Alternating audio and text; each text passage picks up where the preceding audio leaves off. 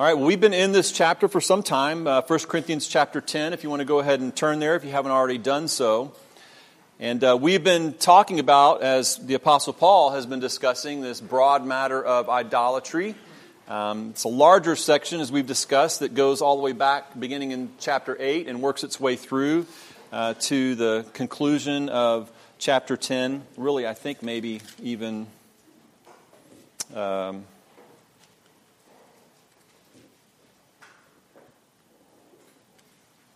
Yeah, all the way through chapter 10. But the, uh, he's been talking about this matter of really um, body life and the lack of concern for the, the conscience and the spiritual vitality of fellow believers, uh, more particularly weak believers who would be in some way provoked by the exercise of a spiritual liberty. And in the context of Corinth, it was this liberty of eating food sacrificed to idols. And so uh, he moves us through a, a, significant portion of this letter discussing this matter. But as we get to chapter 10, he begins to narrow down his focus to the actual practice of or inclinations toward idolatry that, that are true of even believers, pointing us to the Old Testament, even, and God's, God's deliverance of his chosen people, Israel. And then moving us down to verse 12, where he cautions believers, New Testament, New Covenant believers in Corinth, to take heed lest you fall. So, this, this whole section really is a, a section of instruction, of reminder of times past and of instances past, but it's also a, form of warning and caution as much as it is a, a word of encouragement. We've been looking at this broader question of how are we to remain faithful in a world of idols in a, in a, in a, in a, in a society of idolatry. And we talked about how, you know, our, our culture is very much like the culture of Corinth. There's a lot of parallels. Um, what probably is the, one of the unique uh, distinctions is uh, communication technology and the internet, which really is just a vehicle for more rapid spread of the same kind of fundamental sin and idolatry. So uh, it's really just a matter of of scale and rapid transmission is, is what's at issue, but not fundamental principles of sin and wickedness and, and, uh, and weakness uh, outside of Christ. But we've been trying to kind of answer this question how are we to remain faithful in such a society? How are we to walk faithfully in body life, in life in the body of Christ in such a culture? And the fact of the matter is, is that you know, the, the society that we live in, it kind of gets on us. There's like a residue that can get on us, and if we don't recognize that, and if we aren't contending with that reality on a consistent basis, then it begins to seep in. And as it seeps in, it begins to take root, and the next thing you know, we are walking in idolatrous thinking and idolatrous, even idolatrous conduct and we don't even notice it because it is so common all around us and it's so accepted, even among professing believers. So we need to be reminded of these things because we, we need to have this conviction about standing and walking faithfully in such an environment, in such a society. So we've talked about this. Uh, we've highlighted a number of different principles that we draw out of this chapter. The first one we looked at was that we need to resist prideful presumption by recalling redemptive history. And that's just looking at the Apostle Paul's uh, lengthy discussion of Old Testament narrative, primarily focusing on the Exodus in verses 1 to 12 of chapter 10, where he, he talks about these various situations and these various points of deliverance and these various acts of faithfulness, even miraculous provision on the part of God, and how what became a common refrain was that the, the people who God had delivered would find themselves at a point of grumbling, at a point of compromise, even in practices of idolatry, and then God would judge. And this whole, you know, sort of span of, of time in the wilderness wanderings was not just historical narrative, but as the Apostle Paul said, these things were written as an example to us. We must take note of these things. We must learn from these things. And he says in another place in chapter 10, they were written down for our instruction.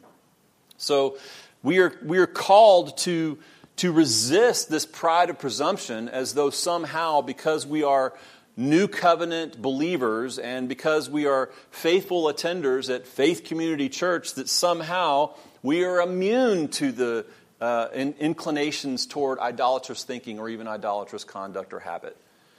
Take heed lest you fall, and if you want to start, you can start with what happened even with God's people whom He delivered from Egyptian bondage as a point of reference.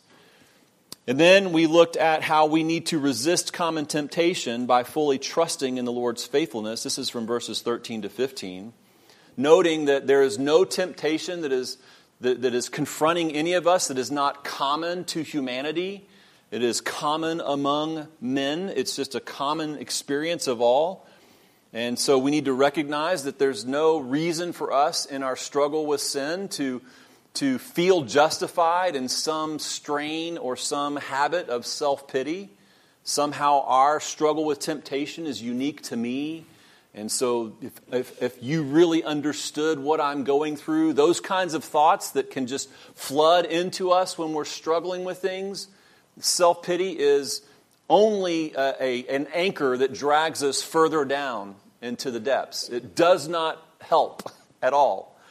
And so, this, this simple statement of the Apostle Paul that there's no, there's no temptation confronting you that is not common to man is a hedge against, even an exhortation against self pity. It's also, we also need to recognize that temptation doesn't have to mean temptation. It's the same Greek word as trial. And temptation becomes temptation when we are lured away by our desires and our lust, as James says. And so we need to recognize that when we think of the struggle with the trials of life, that we don't need to have a sense of, of ominous dread or almost like a sense of almost, uh, you might say, assumed failure. It's just a matter of time, right? I mean, obviously, we're, we uh, like we, we, we often will use this phrase. I mean, we're all sinners, right? Right? We're all sinners, and indeed we are. But the fact of the matter is, is that this passage in 1 Corinthians chapter 10, starting in verse 13, he, uh, it says that God is faithful and he will not let you be tempted beyond your ability, but with the temptation, he will also provide the way of escape. So the focus for us in this struggle is to recognize that, that a trial or a test doesn't have to become a temptation. It doesn't have to become a source that, that taps into our carnal desires. That, that we, if we recognize that this is not, this is not about us trying harder to overcome, it's about us trusting God's promises more. That God is faithful, is what this passage is about. And He will not let you be tempted beyond what you can bear. And He is the one that will always provide a way of escape. There is comprehensive promise from God Himself in this struggle, in this trial, in this fallen world, in these trials in this fallen world. And so we have to resist common temptation by fully trusting in the Lord's faithfulness not trusting in our own willpower to overcome. The more you trust in yourself to overcome sin, the more gripped sin becomes in your life. And the more self pity becomes to take root. And the more we grapple and we go through these cycles. But, but if we cultivate confidence and trust not in ourselves but in the Lord's faithfulness, then we begin to have power to endure, he talks about in that same section. To endure the test that's before us.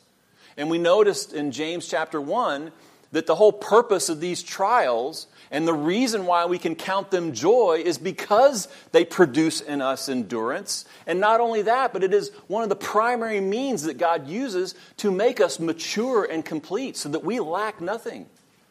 Why wouldn't we, if we understand that I am going through this difficulty, I am confronted with this relationship conflict, I'm, I'm struggling with this situation at work, whatever it might be, why wouldn't we embrace that with complete joy if we know that this very test is one of God's most effective means to mature us and to make us complete so that we lack nothing? And to also cultivate greater endurance. In addition, if you think about all this in the context of 1 Corinthians and what the Apostle Paul has been going after, he's been going after this, what you might just call a self centered perspective on life in the body of Christ. I mean, if you have, if you have a sense like the Corinthians had in Corinth in the first century, if you had arrived at an understanding that said, an idol is nothing, so eating food sacrificed to idols is also nothing. And you would hear a concurrence from the Apostle Paul himself. Yeah, you're right. An idol is nothing, and so therefore eating food sacrificed to idols is indeed nothing. But if we if we settle on that being the only consideration, we get, we get trapped into this way of thinking that is completely self centered. And yet, we are placed in a body with other believers for whom we are called to have substantial concern for their well being. And so, if there's another believer in our midst who, when considering eating food sacrificed to idols, who maybe have just been saved out of that, that sort of pagan practice, if their conscience is provoked, then, then I would gladly give up my, my freedom to eat that food. Why wouldn't I?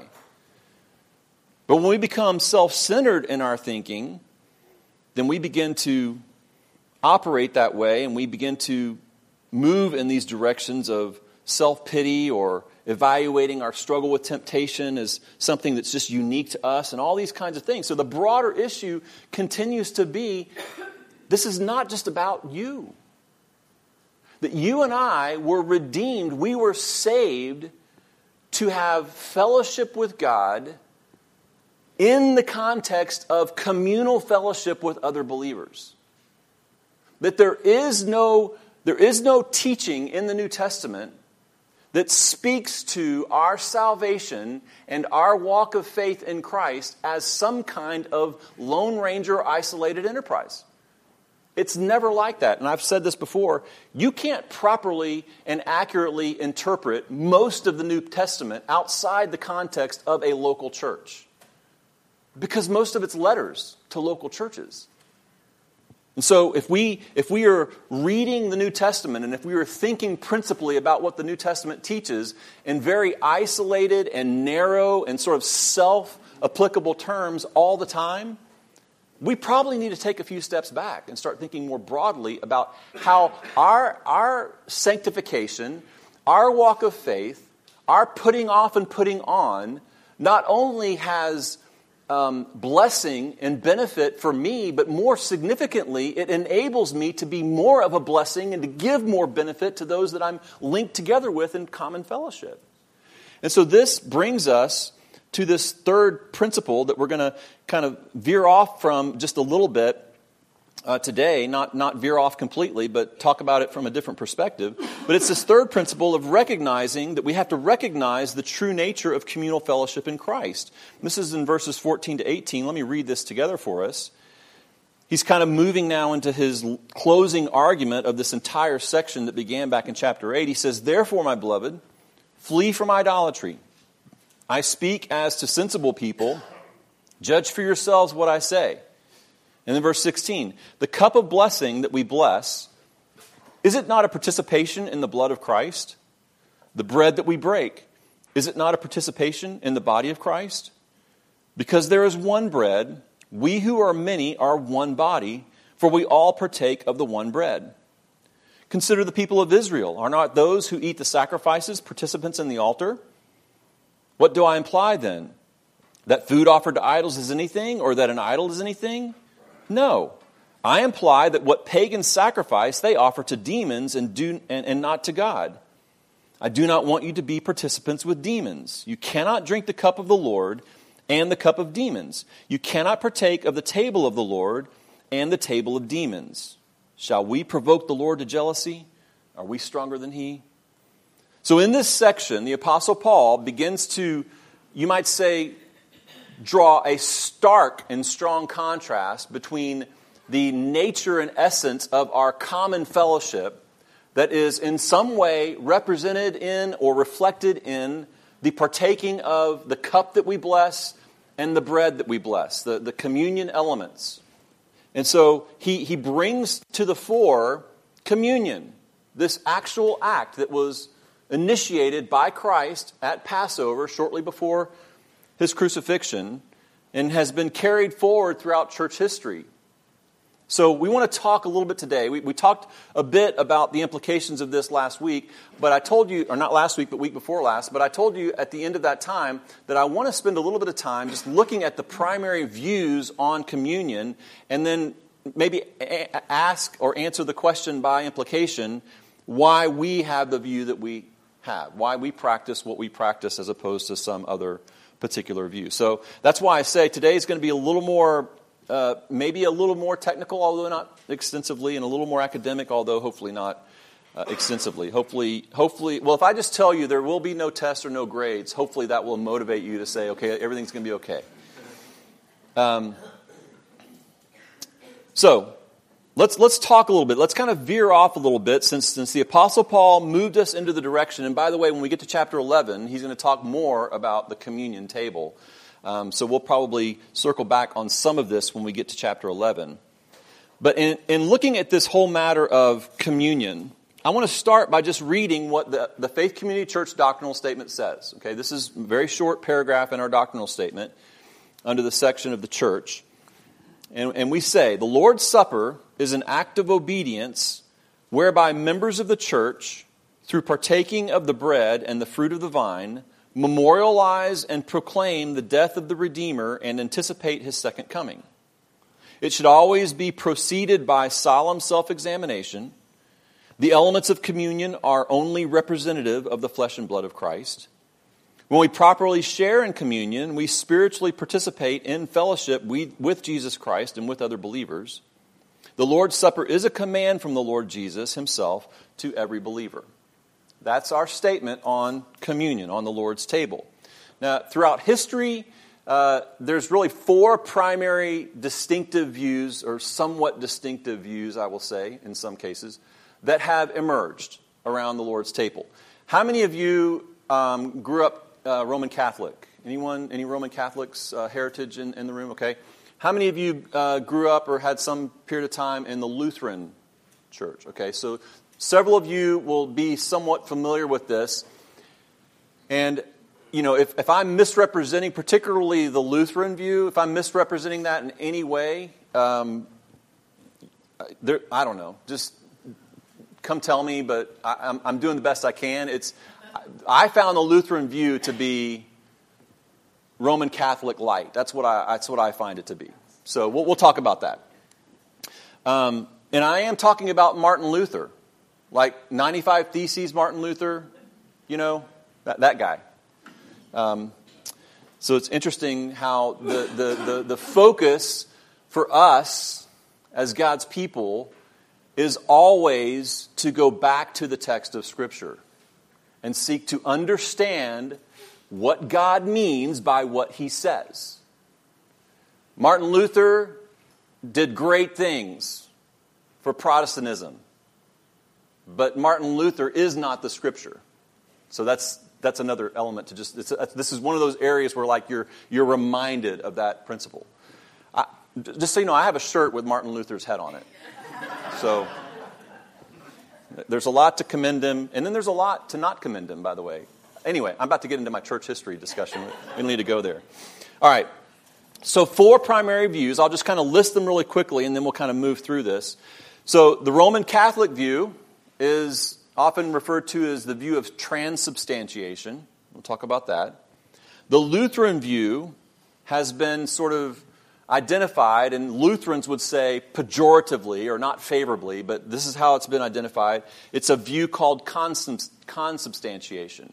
Now, a faithful Lutheran does not like the use of that term to describe their, their beliefs, so I'm going to go ahead and acknowledge that. I understand that. But that's what we're going to use because it is a theological term that emerged very early on in these debates centuries ago as a descriptor. Okay? So if you still have a little bit of a Lutheran hangover from your heritage and you're offended by that, just re- understand the context um, and get over yourself as well. Um, just kidding.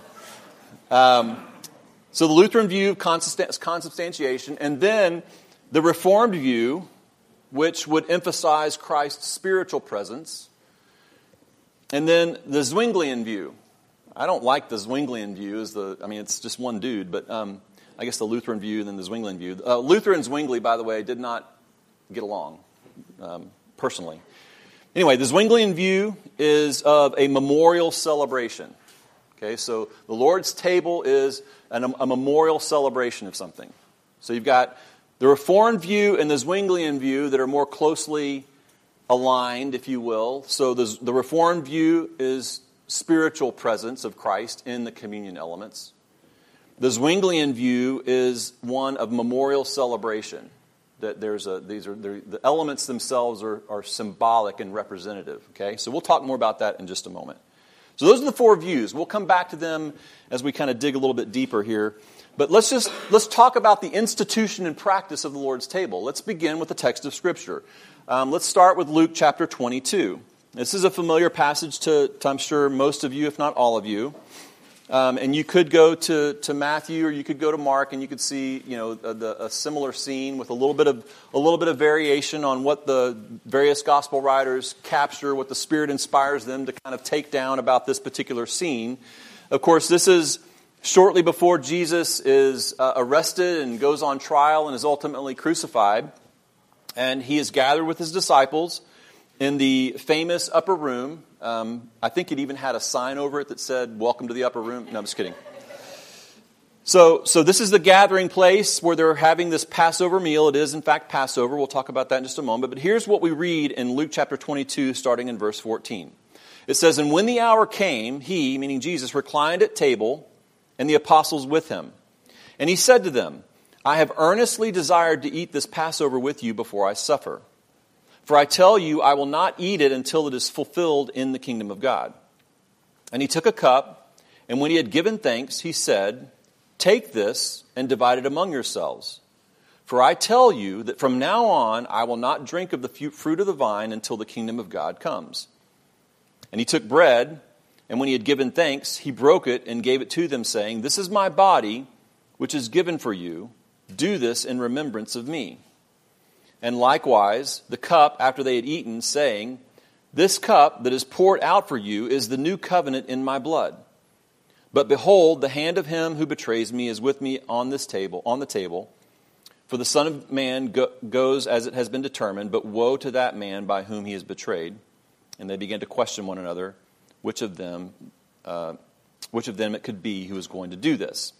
So this, this introduces this, this re, uh, sort of this transformation, if you will, of the Passover elements the, the, the, the bread and the cup.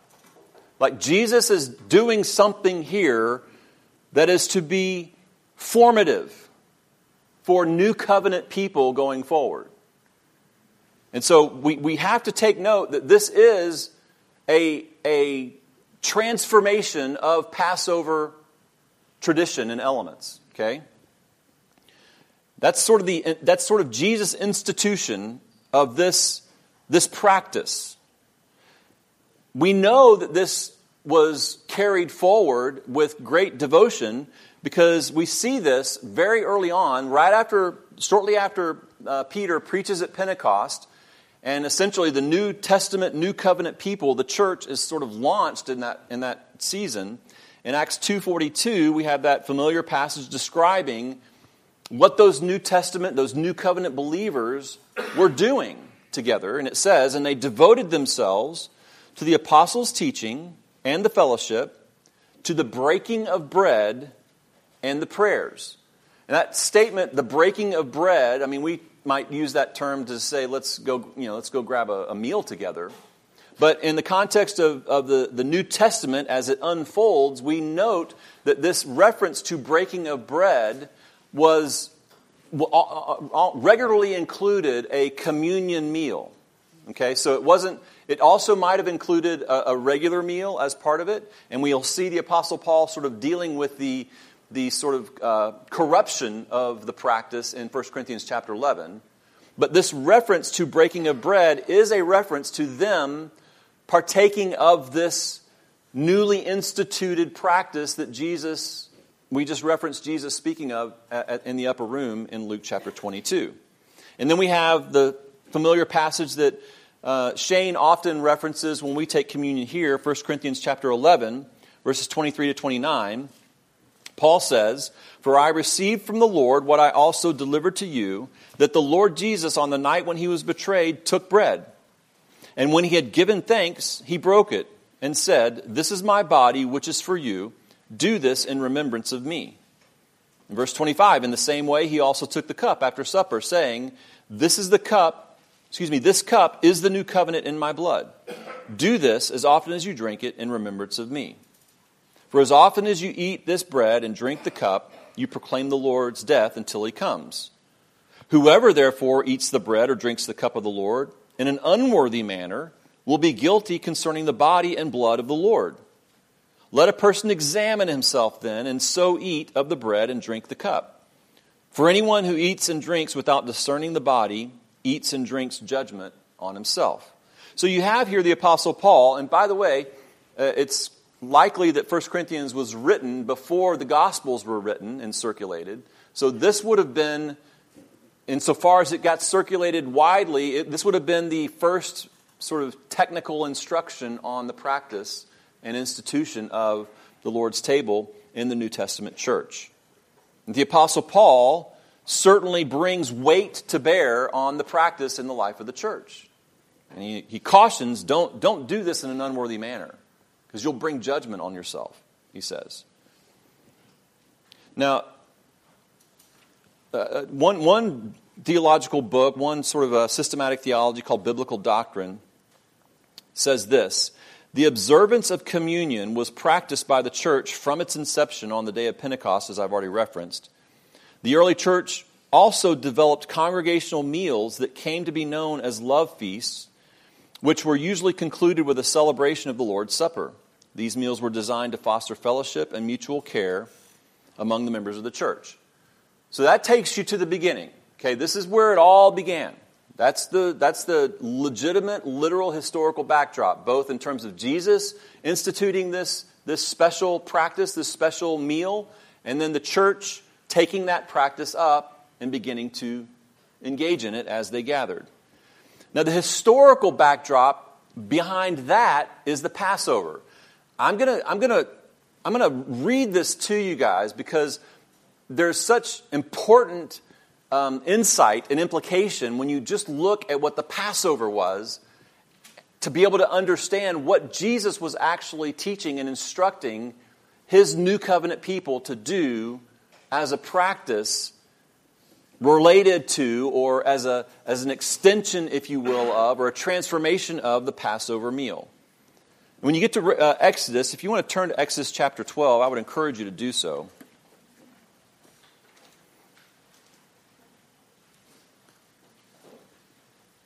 And just remember that God has not put any test before you that you will not be able to endure. But don't use the idea of escaping as a reason to leave the classroom right now, okay? I know I'm, I know I'm asking a lot.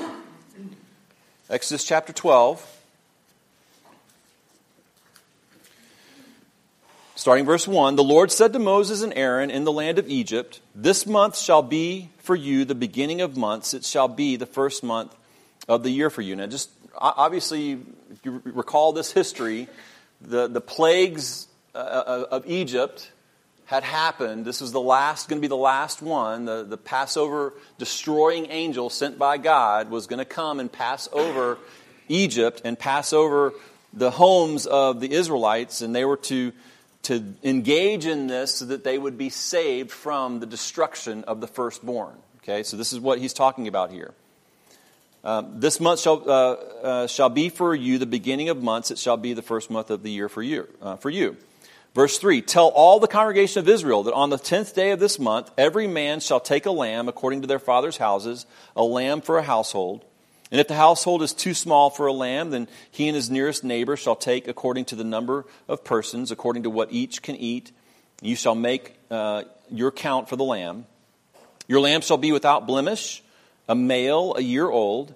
You may take it from the sheep or from the goats, and you shall keep it until the fourteenth day of this month when the whole assembly of the congregation of Israel shall kill their lambs at twilight. Then they shall take some of the blood and put it on the two doorposts and the lintel of the houses in which they eat. They shall eat the flesh that night, roasted on the fire with unleavened bread, and with bitter herbs they shall eat it. Do not eat any of it raw or boiled in water, but roasted, its head with its legs and its inner parts. And you shall not let and you shall let none of it remain until the morning. Anything that remains until the morning you shall burn. In this manner you shall eat it, with your belt fastened, your sandals on your feet, and your staff in your hand, and you shall eat in haste. It is the Lord's Passover. So, in other words, once this all is done, we're getting out of Dodge. That's the whole idea there. For I will pass through the land of Egypt that night, and I will strike all the firstborn in the land of Egypt, both man and beast, and all on the gods of Egypt I will execute judgments. I am the Lord. The blood shall be a sign for you on the houses where you are, and when I see the blood, I will pass over you, and no plague will befall you to destroy you when I strike the land of Egypt. This day shall be for you a memorial day, and you shall keep it as a feast to the Lord throughout your generations, as a statute forever. You shall keep it as a feast. Seven days you shall, you shall not, excuse me, seven days you shall eat unleavened bread. On the first day you shall remove the leaven out of your houses, for if anyone eats what is leavened from the first day until the seventh day, that person shall be cut off from Israel. On the first day you shall hold an assembly and on the seventh day, a holy assembly. No work shall be done on those days, but what everyone needs to eat, that alone may be prepared for you. And you shall observe the feast of unleavened bread. And for on this day, this very day, I brought your host out of the land of, Egypt. Therefore, you shall observe this day through your generations as a statute forever. In the first month, from the fourteenth day of the month, at evening, you shall eat unleavened bread until the twenty first day of the month at evening. For seven days no leaven is to be found in your houses. If anyone eats what is leavened, that person will be cut off from the congregation of Israel, whether he is a sojourner or a native of the land. You shall eat nothing leavened in all your dwelling places, and shall eat, uh, you shall eat unleavened bread. Then Moses called all the elders of Israel and said to them, Go and select lambs for yourselves according to your clans, and kill the Passover lamb. Take a bunch of hyssop and dip it in the blood that is in the basin, and touch the lintel and the two doorposts with the blood that is in the basin. None of you shall go out of the door of his house until the morning. For the Lord will pass through to strike the Egyptians, and when he sees the blood on the lintel and on the two doorposts, the Lord will pass over the door and will not allow the destroyer to enter your houses to strike you. You shall observe this rite as a statute for you and for your sons forever. And when you come to the land that the Lord will give you, as he has promised, you shall keep this service. And when your children say to you, What do you mean by this service? You shall say, It is the sacrifice of the Lord's Passover, for he passed over the houses of the people of Israel in Egypt when he struck the Egyptians but spared our houses. And the people bowed their heads and worshipped. Then the people of Israel went and did so as the Lord had commanded Moses and Aaron, so they did. That's the history. So, th- this particular ordinance is what Jesus and his disciples were celebrating when he instituted this new approach, this new practice for new covenant believers. He transformed it into a new covenant practice. But notice verse 14. It says, This day shall be for you a memorial day. Zikaron, it says, a remembrance. That's literally what the word means in Hebrew. And you shall keep it as a feast to the Lord throughout your generations, as a statute, literally an ordinance. You shall keep it forever and keep it as a feast, he says. So, in other words, Passover is an ordained remembrance of the actual occasion of God's deliverance of his people from his own judgment of Pharaoh, who was the cause of their bondage. So when you think about this, this practice, from the very beginning, once you move beyond the actual moment of the destroying angel literally passing over their homes, if he saw the blood on the doorposts and on the lintels, the blood from this sacrificial, unblemished lamb that would result in the passing over, as part of his judgment of the source of bondage, then you can begin to see where this is going and what Jesus is trying to convey in the practice of communion.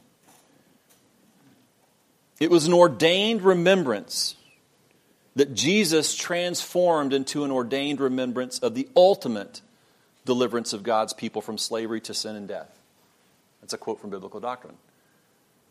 It's very easy to see the correlation when you see it in the context of what Passover actually was intended to represent. Another theologian says the Passover looked back to the temporary rescue from physical bondage. The Lord's Supper commemorates the eternal and spiritual deliverance provided through the new covenant. The lamb slaughtered during the Passover merely foreshadowed the sacrifice of the spotless Lamb of God who died on a cross to redeem sinners once for all. So, with all that in mind, let's look at these views. I think it's important for us to not look at these views through the lens of whatever we've grown up in, but through the lens of what actually was revealed. Okay? So let's, let's look at these views through, through the actual lens of the text of Scripture that we just read. The first view is the Roman Catholic view. We, we refer to it as transubstantiation. Just a little bit about this. Uh, it's literally called the Liturgy of the Eucharist. That's the sort of the technical practice, the Liturgy of the Eucharist. Eucharist is uh, from a Greek word, Eucharisteo, which just means to be thankful. It's literally in the Greek. It's, it's, it's even referenced there in Luke chapter 22. It says, And he took a cup, and when he had given thanks, that's Eucharist, uh, Euchariste, Eucharisteo. Uh, that's the same word. That's where we get the term Eucharist. So the calling it the liturgy of Eucharist, Eucharist is not some anathema, you know, Roman Catholic heresy kind of word. Okay, I just want to make sure you understand that. It's fine. It's a fine word. But it's called the Liturgy of the Eucharist. It's important to note that in the Roman Catholic tradition, this is one of the seven sacraments or the means of grace in the Roman Catholic religion. Okay?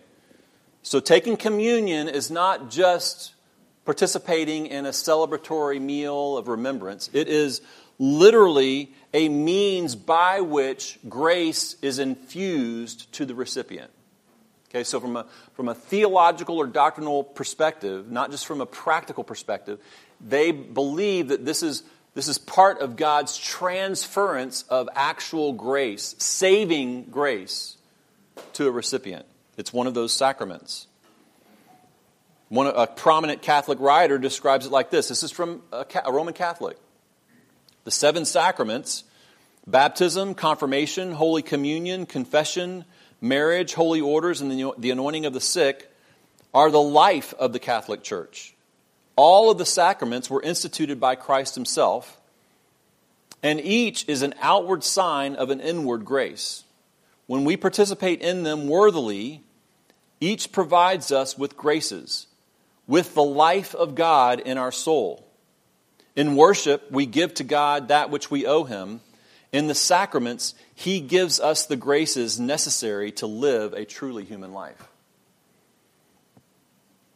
The first three sacraments, he goes on to say baptism, confirmation, and Holy Communion are known as the sacraments of initiation because the rest of our life as a Christian depends on them. So, understanding that this is not just a view of a different way to do communion. They believe that this is a part of sustaining your actual salvation and spiritual vitality before God in, in the partaking of Holy Communion. Uh, this writer, this Catholic writer, says in another place the sacrament of Holy Communion is the third of the sacraments of initiation. Even though we are required to receive communion at least once per year, our Easter duty, and the church urges us to receive communion frequently, even daily if possible.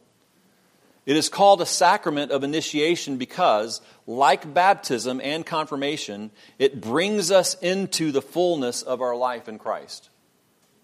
So, to not participate in the Roman Catholic liturgy of Eucharist, in the Roman Catholic practice of communion, like in other words, you don't get a pass from the Roman Catholic perspective because you participate in our communion services. That's not legit. Because this is the, the, a, a, means by which we are brought into the fullness of life in Christ by participating in this. Now, we mentioned this technical, sort of theological description called transubstantiation. This is the official Roman Catholic teaching that refers to a change that takes place during the sacrament of Holy Communion. This change involves the whole substance of the bread and wine being turned miraculously into the whole substance of the body and blood of Jesus Christ Himself. And I'm sure you've heard of this before, but I want that to just settle in on you for a little bit. This is what billions of Roman Catholics are practicing routinely. They are convinced that in the, in the ceremony, there is a transformation of substance transubstantiation, a transformation of the substance of the bread and the wine into the substance of the body and the blood of Christ. That's, that's the belief. And according to the Roman Missal, which is the book containing the prescribed prayers, chants, and instructions for the celebration of the Mass, in the Roman Catholic Church. In other words, this is a Roman Catholic instructional manual on worship and practice. It says this. Uh, the, the, the big moment, by the way, is called the Eucharist prayer. And here's what it says about it The main elements of which the Eucharistic prayer consists may be distinguished from one another in this way. First, the thanksgiving, in which the priest, in the name of the whole of the holy people, glorifies God the Father, and gives thanks to Him for the whole work of salvation or for some particular aspect of it according to the varying day, festivity, or time of year. So it starts with the thanksgiving prayer. Then there is the acclamation by which the whole congregation, joining with the heavenly powers, sings the Sanctus, Holy, Holy, Holy. This acclamation, which constitutes part of the Eucharistic prayer itself, is pronounced by all the people with the priest. And then you have what's called the epiclesis, which is a, a summoning, a, a, an, an invitation, an invocation, I should say. And this is the means, this is, it says the epiclesis in which by means of particular invocations, the church employs the, implores, I should say, the power of the Holy Spirit that the gifts offered by human hands to be consecrated, the, the, the bread and the wine, that is, that they become Christ's body and blood, and that the unblemished sacrificial victim to be consumed in communion may be for the salvation of those who partake of it. And I will just note that in this published document by the Roman Catholic Church, it has the reference, this unblemished sacrificial victim, it has victim capitalized. It's a reference to Christ. There, there is a literal belief that there is a consumption, a salvific consumption of this transformed, substantively transformed body and blood of Christ that it may be for the salvation of those who will partake of it. So the, it goes through other elements of this, but that, that's kind of the moment where the priest, and by the way, read some other things, the priest actually assumes the person of Christ in his proclamation of these things. He, he, he assumes the role of Christ in, in the working out of this, this practice. Now, I have this bullet point here. I'm kind of surveying the room and I'm thinking this might be unnecessary. But my bullet point says, Why reject this view? So let me just read something to you so you can understand from a biblical perspective. This view of communion must be rejected for at least two reasons. First, it fails to recognize the symbolic significance of Christ's statements this is my body and this is my blood. This is where all the confusion and all the misunderstanding lies. What, what does is mean? Can you imagine in the English, one of the tiniest words in our whole vocabulary is created confusion and even a form of mystical blasphemy and an undermining of the actual atonement of Christ? But that's, that's where it is. It fails to recognize the symbolic significance of Christ's statements, This is my body and this is my blood. When Jesus said, I am the bread of life in John 6:35, a verse Roman Catholics often use to support their understanding of the Eucharist, his statement ought to be interpreted in the same way as his other I am statements, such as I am the light of the world, I am the door, I am the good shepherd, and I am the vine. These metaphorical expressions illustrate the truth of the gospel in profound ways, but they are not to be understood in woodenly literalistic terms. Second, by viewing the Eucharist as a repeated or ongoing sacrifice, the Catholic view undermines the reality that Christ's death on the cross was a once for all sacrifice. Romans chapter 6, Hebrews chapter 9, Hebrews chapter 10, 1 Peter chapter 3. It's been fully completed on Calvary, John 19. So, in, in partaking of the communion elements with that kind of belief, every time, which, by the way, that one Catholic writer said you should do this every day if you can. You are literally believing that there is a new offering of Christ's body and blood in sacrificial atonement for your sins that you will receive in the consumption. So, this is not just a weird practice like that's weird, I would never do that. This is an undermining of Christ's once for all sacrifice. This is bringing it down to such a pagan human level that's alarming to me. That's the Roman Catholic view. The Lutheran view consubstantiation, or sometimes referred to as real, pre- pre- uh, real presence, I should say, Luther rejected the Roman Catholic conception of transubstantiation, as well as the corresponding belief that the practice of communion was a literal propitiatory sacrifice, a literal satisfactory sacrifice for sin. So he would not articulate that he believed that it was um, that it was the literal body and blood of Christ, or that it was a literal sacrifice uh, for sins in the taking of it. Um, but his view, I believe, was a very subtle distinction without a lot of difference, in my estimation. And I, I say that because I'm going to. He would, he would use the phrase, uh, what, what is it? Um, uh, this was held by Martin Luther, this view. Uh, he wished to correct the errors of the Roman Catholic view while still taking seriously both Jesus' identification of his body and blood with the elements and the idea that he was truly present at the supper. Luther's solution was to say that although the bread and wine did not literally become the body and blood of Christ, Jesus is nonetheless spiritually present in, under, and through the elements.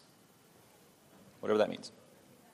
Now, listen to a little bit of what, uh, we're going to have to move fast a little bit of what um, Luther said himself. This is, in his, this, is, this is in his larger catechism. He says, It is the Word, capital W word, the Word made flesh. It is, it is the Word, I say, which makes and distinguishes this sacrament. By the way, Lutherans believe it is also a sacrament. It is, in some way, a means, a, a physical means, a physical manifestation of God's dispensing of His grace. It is the Word which makes and distinguishes this sacrament, so that it is not mere bread and wine, but is and is called the body and blood of Christ. If the Word be joined to the element, it becomes a sacrament. This saying of St. Augustine is so properly and so well put that he has scarcely said anything better. The Word must make a sacrament of the element, else it remains a mere element. Now it is not the word or ordinance of a prince or emperor, but the sublime majesty, at whose feet all creatures should fall and affirm it is, as he says, and accept it with all reverence, fear, and humility. So he says, if Jesus said that the word said, This is my body, then it has to be in some way his body. If the word made flesh says, This is my blood, then in some way it has to be his blood. In some way. It's, it's the Word made flesh combined with the words He said that compels the conviction that there is some substance of Christ in, over, and under the actual elements of communion. Now, I listened to a Lutheran try to explain this, and they basically appeal to the fact that there is mystery and there's elements that you can't explain, which I'm okay with. I mean, I'm okay with kind of resigning yourself to the fact that there is an element of mystery. But I think that the problem is that it lacks. I, Martin Luther, no doubt, had a serious Roman Catholic hangover. I mean, he, he, he, it was hard for him to shed, you know, all the baggage of his, his training and his upbringing. So there was elements where, you know, it was hard for him to sort of interpret biblical instruction in, a, in an un kind of varnished kind of way. He talks about, Luther goes on to talk about in this catechism how it provides a nourishment. So the, the elements in some way provide spiritual nourishment. And as well as, as Jesus said, for the remission of your sins, it, it somehow provides forgiveness of sins. So, in other words, it's not a representative of the sacrifice that he's about to undertake that will be for the remission of your sins. It's actually the elements that he's dispensing to the apostles in the upper room that has that, that power. Okay, I am so out of time. Am I going to finish this next time? How are we doing? Do you guys want me to, to, to finish next time or you want me to rush through the end? I'll take a vote. Next time? Okay. Now, if, okay, I'm going to wait until next time to do the other two views, but if there's like five people in here, I, I, will be hurt by that. I, I will. I will. It's like, oh yeah, no, no, do it next time. That'd be good. Yeah. Next time would be awesome.